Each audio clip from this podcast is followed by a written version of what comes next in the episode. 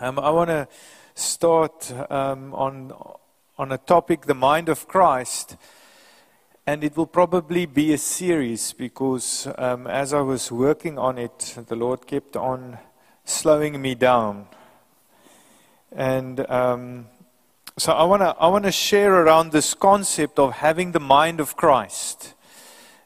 Philippians 2, verse 5 says the following Let this mind be in you, which is also in Christ Jesus. Uh, the NIV puts it this way have the same mindset as Jesus Christ. Um, beginning to think the way Jesus thinks. Having the same mind as Christ, the same mindset in living our lives. One of the key defining aspects of Christianity uh, is not only faith in Christ, but becoming a disciple of Jesus. Um, a disciple is someone that, through a relationship with the Master, start to do and live the way he lives through following his teaching and his example. So, so, in this relationship with the Master, following his teaching and his example, we start to live the way he lives. And for that to happen, we need to think the way he thinks. And, and, and that's why the Word of God is so powerful, because it gives us insight into the mind of Christ, into the mind of God, into the will of God. And then through faith and relationship with Him, we start to change the way we think. As we follow his way of life through love and obedience to his word and spirit, we are being changed into his likeness. I mentioned to my um, my eldest daughter, you know, it's so interesting that initially Christians were called the followers of the way. And they were following the way of Christ because it was so different. So they were called the followers of the way. And, and, and later on, uh, as they were following it so closely, they became known as Christians, little Christs. And that's really what we are called to. That's what it means to follow Jesus. Jesus calls all of us very powerfully, like he called his first disciples. He says, Come follow me. And so, part of being a Christian is not just believing that Jesus is the Son of God, but actually following Him as the Son of God. And in that process, being discipled by Him to be changed, to become like Him. And then, of course, He commands us. He commands us as disciples to then go and make more disciples. And that's the Great Commission in, in Matthew 28, where Jesus said, Behold, all authority in heaven and earth had been given to me. Therefore, go and make disciples of all nations, baptizing them in the name of the Father, the Son, and the Holy Spirit, and teach them to obey everything that I have commanded you. It's very important. Teach them to obey everything that I've commanded you. And behold, I am with you always to the very end of age. So it's very powerful to see that we are not just called to be a disciple, we are also called to make a disciple. And in one sense, it is, it is a, a privilege, but also a great responsibility. For, for me to make a disciple of Jesus, first of all, I need to know Jesus. And then I need to follow him. You know, like Paul said, follow me as I follow Christ. And so we are all called to become disciples so that we can make disciples.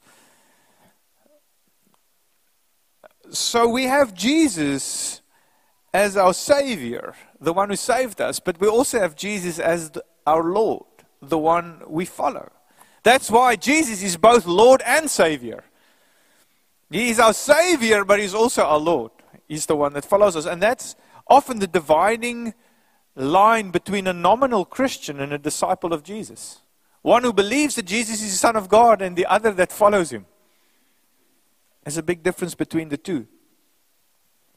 A relationship with Christ leads to transformation. It leads to a change that takes place in the way we think, in the way we act, and, and, and what we live for.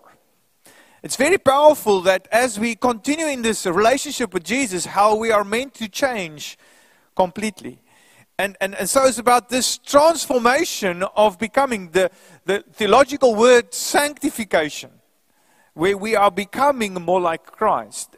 Now, this process starts and it ends. It starts with faith and it ends when we see Him one day, face to face. That what is still incomplete will be completed the day we see Him face to face.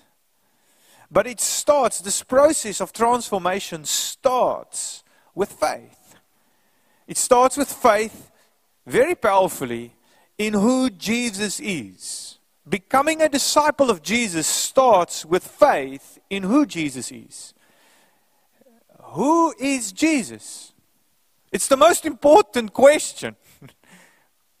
who is Jesus?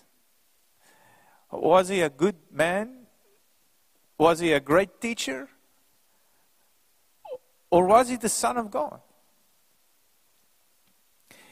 Now, without going into that too much, you know, I think it was um, Josh McDowell that wrote the book More Than a Carpenter, um, who actually said, you know, many people say Jesus was a good man. But he says that is not true. Jesus was either a liar, a lunatic, or he said he was the Son of God. But you cannot say he was simply a good man. Because if Jesus was not the Son of God, he was a liar because he told everybody he was. Or he was a lunatic that he actually thought he was the Son of God, but he wasn't. But you cannot say he was simply a good man. He was either a liar or a lunatic, or he was the Son of God. And that's the reality. That is where discipleship starts, is with faith that Jesus was not just a good man, but he was indeed the Son of God. That is where it all starts. And that has massive implications. If that is true, the way I relate to him is completely different to a philosopher or a good man. You know, here in, in Matthew 16, from verse 13 to 18, we read the following. When, when Jesus came into the region of Caesarea and Philippi, um, he asked his disciples, saying, Who do men say that I, the Son of Man, am? And so they said, Well, some say you're John the Baptist, some say Elijah, others Jeremiah or one of the prophets. And then he said to them, But who do you say I am? And Simon Peter answered and said, You are the Christ, the Son of the living God. Who's Jesus? Very interesting. Later on, Jesus continued and said, But on this, well, let's read it. He said, Blessed are you, Simon Peter. For flesh and blood has not revealed this to you, but my Father in heaven. And I also say to you, you are Peter, and on this rock I will build, on this revelation. Blessed are you, Simon. For flesh and blood did not reveal this to you, but my Father in heaven. And on this revelation, I will build my church, and the gates of hell will not prevail against it. On this revelation that I am the Son of God, I will build my church. And, and so, this is where it all begins. Our faith in who Jesus is. It is the foundation of our faith. You know, as, as, as, as, as we read, you know, I don't have the scripture there, but in, in John chapter 1, in the beginning was the Word, and the Word was with God, and the Word was God. Who is Jesus? He is God. He's the Word of God, the mystery of the Trinity. It was there in the beginning. Everything that was made was made through Him. And then later on, we see, and the Word became flesh. The incarnation, God becoming man, Emmanuel, God with us. Very powerful. Uh, our, our faith in who Jesus is, the Son of God, is the foundation of our faith. In that same chapter from verse 10, we read, and, and he was in the world, and the world was made through him, and the world did not know him. He came to his own, and his own did not receive him. But as many as received him, to them he gave the right to become children of God to those who believe in his name who were born not of blood, not of the will of the flesh, nor of the will of man, but of God. You see, it is at the point of accepting that Jesus is indeed the Son of God that salvation takes place. The born again experience, where Jesus said to Nicodemus, Most assuredly I say to you, unless you are born again, you cannot enter into the kingdom of God because whatever is born of flesh is flesh. But whatever is born of the Spirit is spirit. Therefore, do not marvel if I say to you, You must be born again. It is that point of accepting that Jesus is indeed the Son of God and He came to save me and I surrender my life to Him. That is where transformation starts. Where we are born again and we become spiritually reborn and we become a new creation. It starts all in our faith in who Jesus is. It's a very powerful spiritual transformation. Those who believe and receive Him as the Christ. And John, further on, we read the very next verse. We read, And the Word became flesh. God, who is Spirit, became flesh and dwelled amongst us. And so powerfully, and we beheld His glory the glory of the only begotten of the Father, full of grace and truth. You know, the, the, the mystery of the Trinity continues in the mystery of the incarnation, where God, who is Spirit, became flesh and dwelled amongst us. Where, where, where Moses said to God, Show me your glory. And God said, No, I can't. And then God became man. And we beheld the glory of God.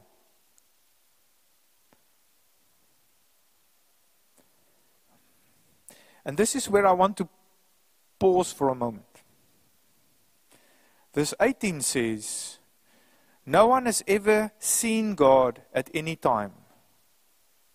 The only begotten Son, who is in the bosom of the Father, He, He has declared Him. Very powerfully. No one has ever seen God, but Jesus came to us to reveal who the Father is. As I was reading this with some friends, it struck me again. We were reading Colossians 1, verse 15. It says, He, Jesus, is the image of the invisible God. Just want you to think about that for a moment.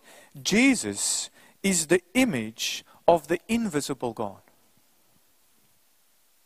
You know how many conversations I've had with people who question the character of the invisible God? How can a loving God, and you can fill in the blank, people who question the character and the nature of an invisible God with an accusation that he is evil and cruel, And so often we try to answer that. Or sometimes the, the, the, the, the, position of the question is from the why. Why is world the world in the state it is? Why does God allow it to be? Questioning his character and accusing him of being cruel and unthoughtful, unmerciful, what I've realized what is so powerful is we sometimes try to answer that from our own limited understanding. But the answer to who is the invisible God is Jesus. Instead of trying to give them the answers of the why that we do not have, or try to defend the character of God, we should simply point them to Jesus. Do you want to know who God is? Look at Jesus. Look at his life. Look at his love, his compassion, his mercy, his grace. Look how he dealt with suffering, rejection. Look how he overcame. It doesn't give the answer to all the whys, but it does give the answer to his character. Who is the invisible God? Look at Jesus and you will find your answer.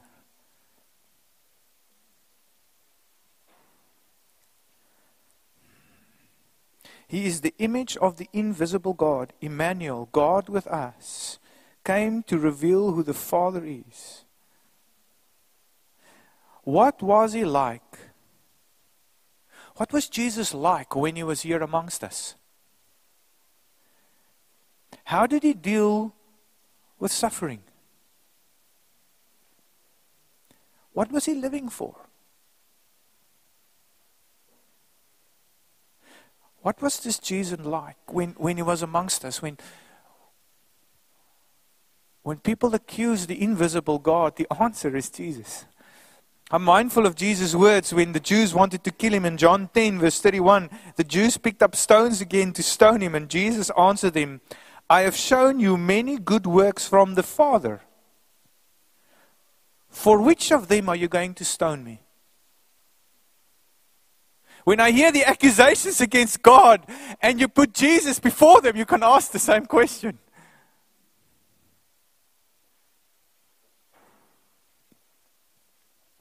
Jesus came to reveal the Father to us through his life. In John 14, verse 8, you know, Philip, one of his disciples, said to him, Lord, show us the Father, and that'll be enough for us. And Jesus said to him, Have I been with you so long, and you still do not know me, Philip? Whoever sees me sees the Father. How can you say, Show us the Father? Do you not believe that I am in the Father and the Father is in me? And the words that I say to you, the words that I say to you, I do not speak of my own authority, but the Father who dwells in me does this works.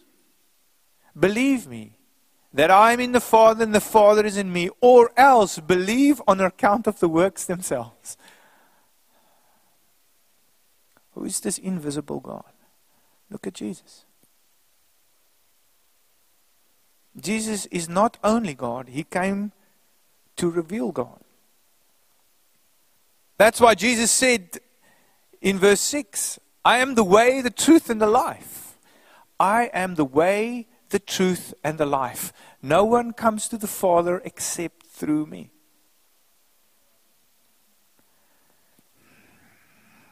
So, the first step to transformation is to believe and accept who Jesus is. That he is indeed the Christ, the Savior, the Son of God. If that is true, therefore, his words is true.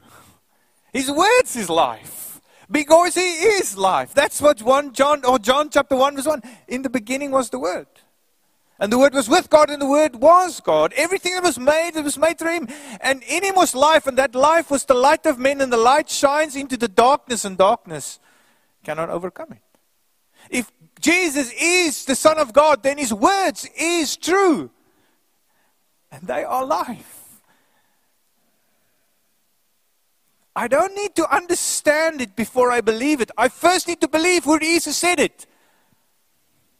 And sometimes we first want to understand it before we believe it, but it's not so complicated. If Jesus is the Son of God, then his words are true. Whether I understand it or not, it doesn't matter. I just need to embrace it, accept it. That's where it starts. In John 6, when everybody was offended because of Jesus' words, when Jesus said, Unless you eat my flesh and drink my blood, you have no life in you. And everybody was offended because they couldn't understand. The Word of God says, many of his disciples said, This is a hard saying. Who can understand it? And then verse 66, and many of his disciples followed him no longer because it was just too hard to understand. It was just too difficult. And then he turned to his 12, and I mention it often, and Jesus asked him, Do you also want to leave me? And then Simon Peter's answer here in verse 68. And Simon Peter answered him, Lord, to whom shall we go? You have the words of eternal life. And we've come to know and believe that you are the Son of God, the Christ, the Son of the living God. That is where it starts.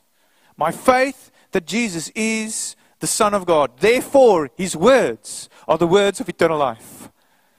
Because he came to bring life, eternal life. This is very important. Then, once that is settled in my heart, that Jesus is God, I can believe his words. I can accept them. I can accept his words and believe in it. Jesus prays for his disciples in John 16 and he says, I, for I have given them the words, speaking to the Father, I have given them the words that you have given me. I have given them the words that you have given me. And they have received him and have come to know in truth. How powerful is that?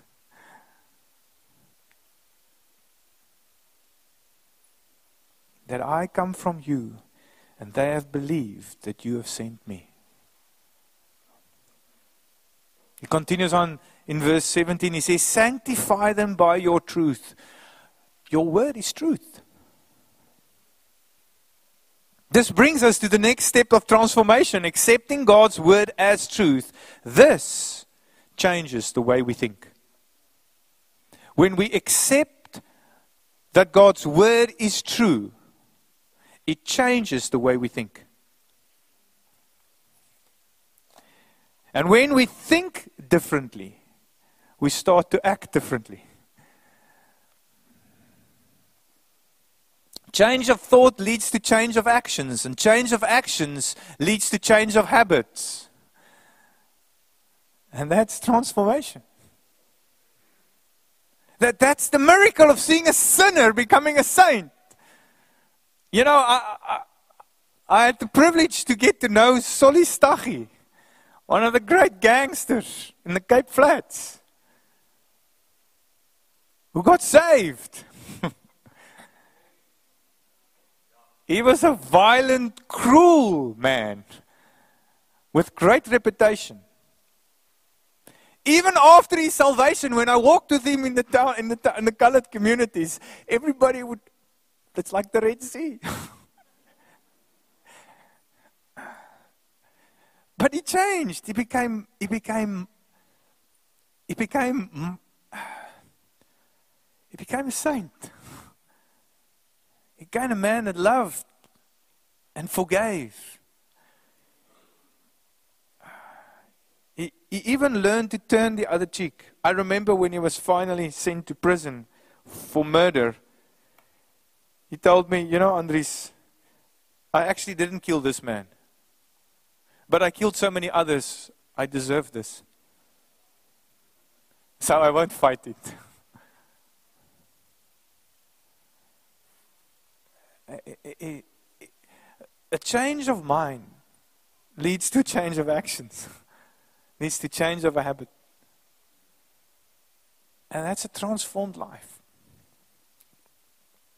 That is why repentance is so central to salvation. The Greek word for repentance literally means a change of thought, a 180 degree change of the way you think. You used to think like the world, and therefore you acted like the world.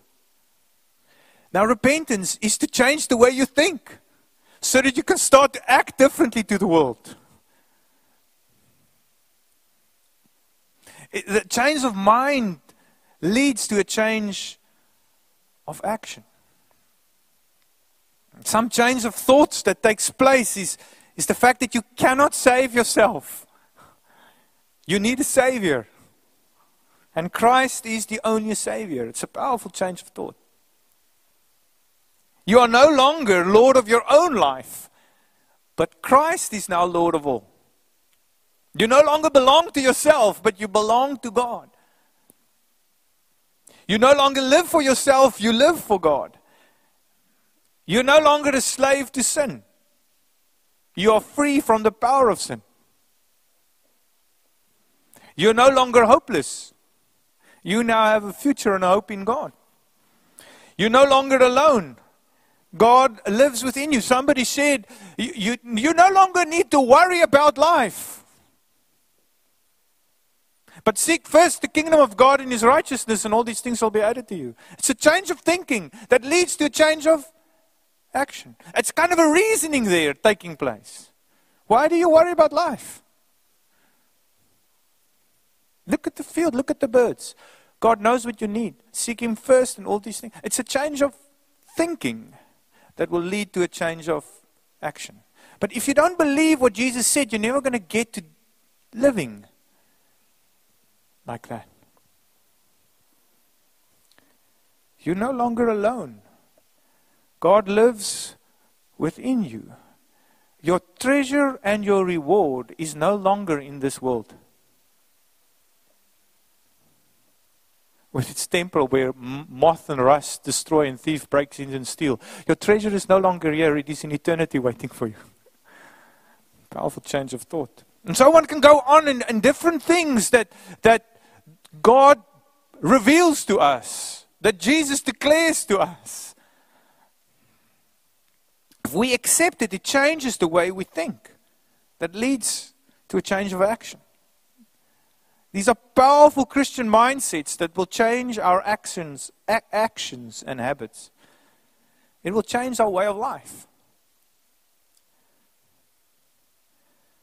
And they are completely different to the way the world thinks.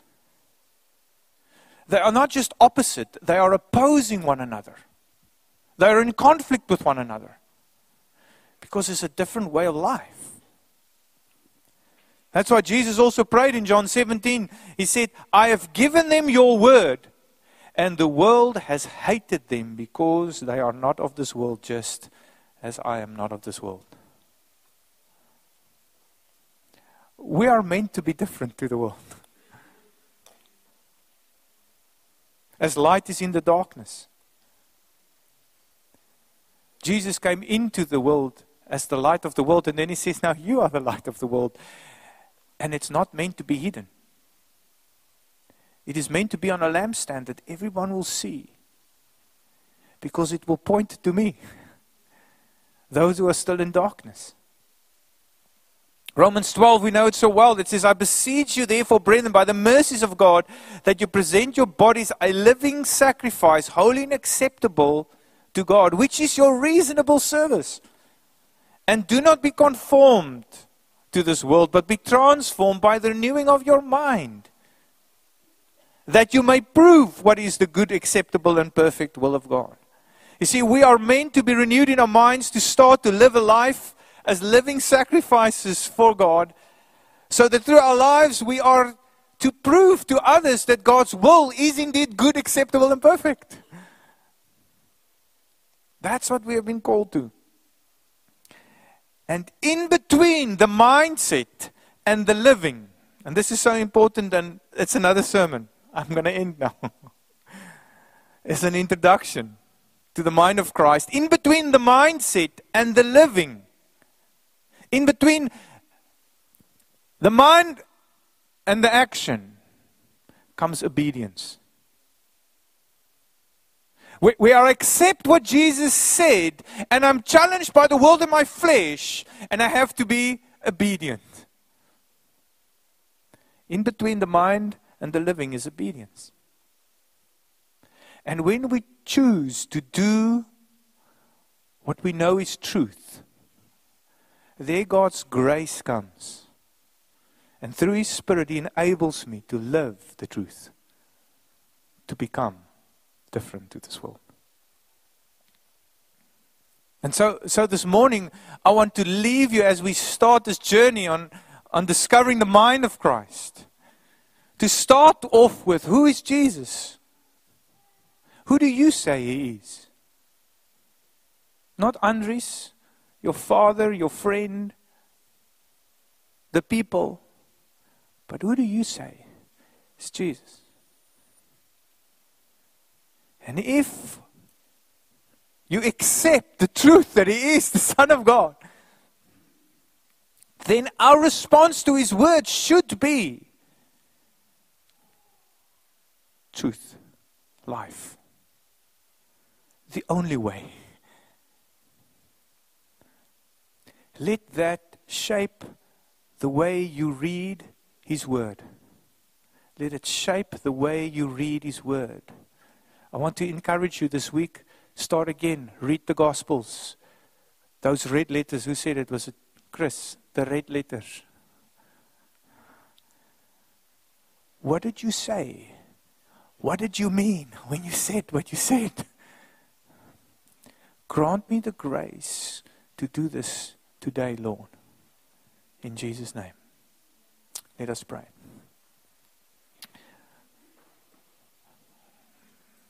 Father, we want to thank you that even though you are distant and holy and different to us, and we cannot come into your presence, you came to us. Lord, you humbled yourself to become one of us, to reveal who you are to us all. Lord, thank you for living your life in such a way that we can clearly see. Thank you for granting us the privilege to, to have your word, to, to, to reflect on how you lived. Thank you that we have your word that records what you said. Those words that, that are spirit and life. Words that are true. Like David said, sweeter than honey. Refreshing the soul.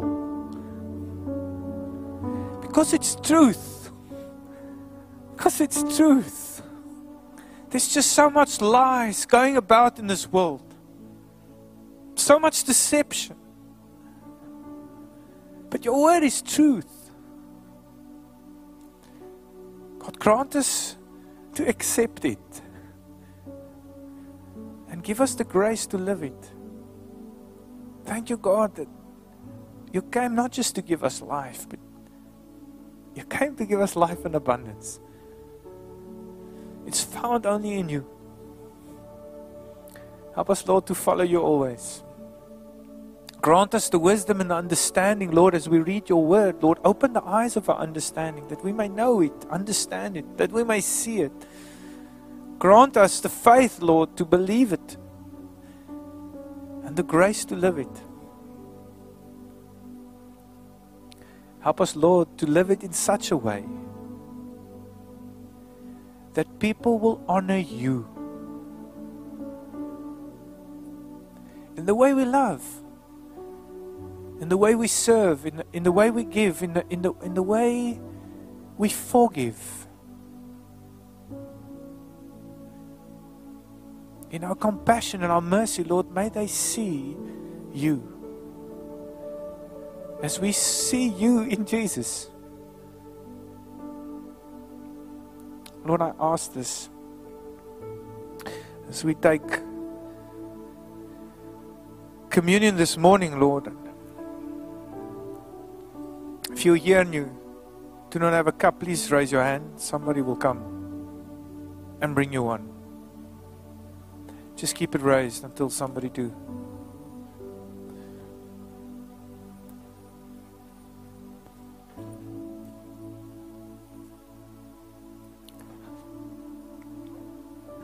Lord, thank you that we can come to you as the living bread.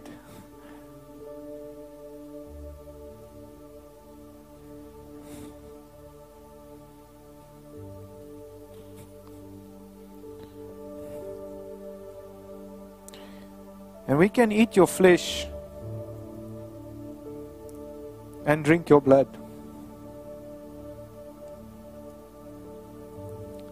so that we might have your life.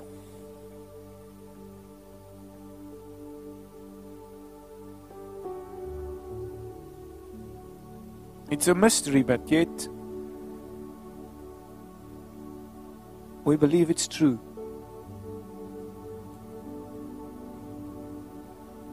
So, Lord, we thank you for this bread that is your body that was broken for us.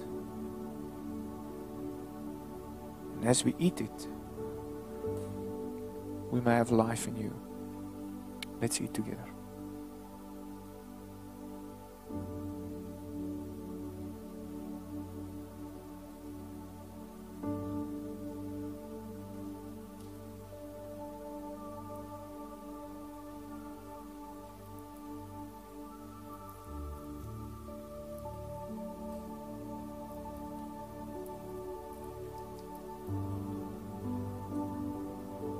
Lord, thank you for this cup and the blood that it represents. It is the seal of the new covenant. Our faith in you, our faith in your sacrifice, our faith in your word that says that this sacrifice is sufficient for all my sin. And that through drinking this, I am forgiven, justified, and redeemed because of what you have done for me. Let's drink this together.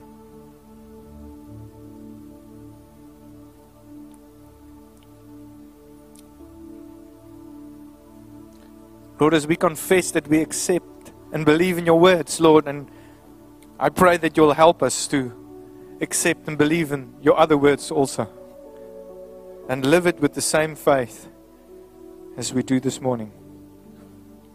We thank you for this.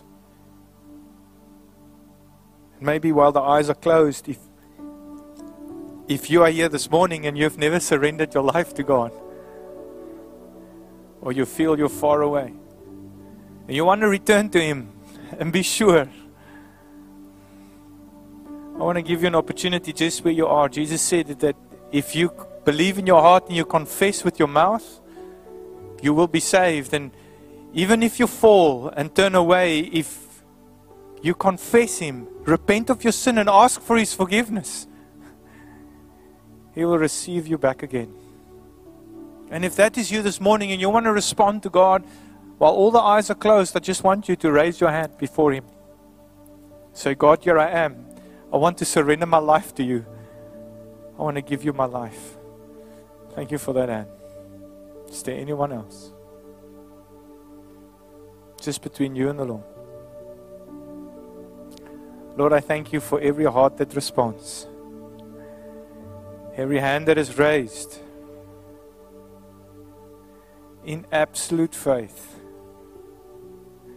God, that is precious in your sight, and eternity hangs on it. Thank you for this we ask you for a blessing. Thank you for that response again, Lord. I pray that you will bless that young man, that you will satisfy his desire to know you more, that you will give him not just the keys of the kingdom, but the treasures of eternity. I pray that you bless us all with that. In Jesus' name. Amen. Thank you for coming. There is a baptism um, at 12 o'clock. So if you have not yet been baptized, today is a good day. The sea is calm, sun is shining. If you postpone, it might be rough and in rain. I have been there too. Believe me, today is a good day. Uh, we want to invite you to, to support those who are being baptized at 12 at the Old Harbor. Come and join us. We'll be there from 12 o'clock, just for half an hour, and then we'll be finished. May God bless you. Please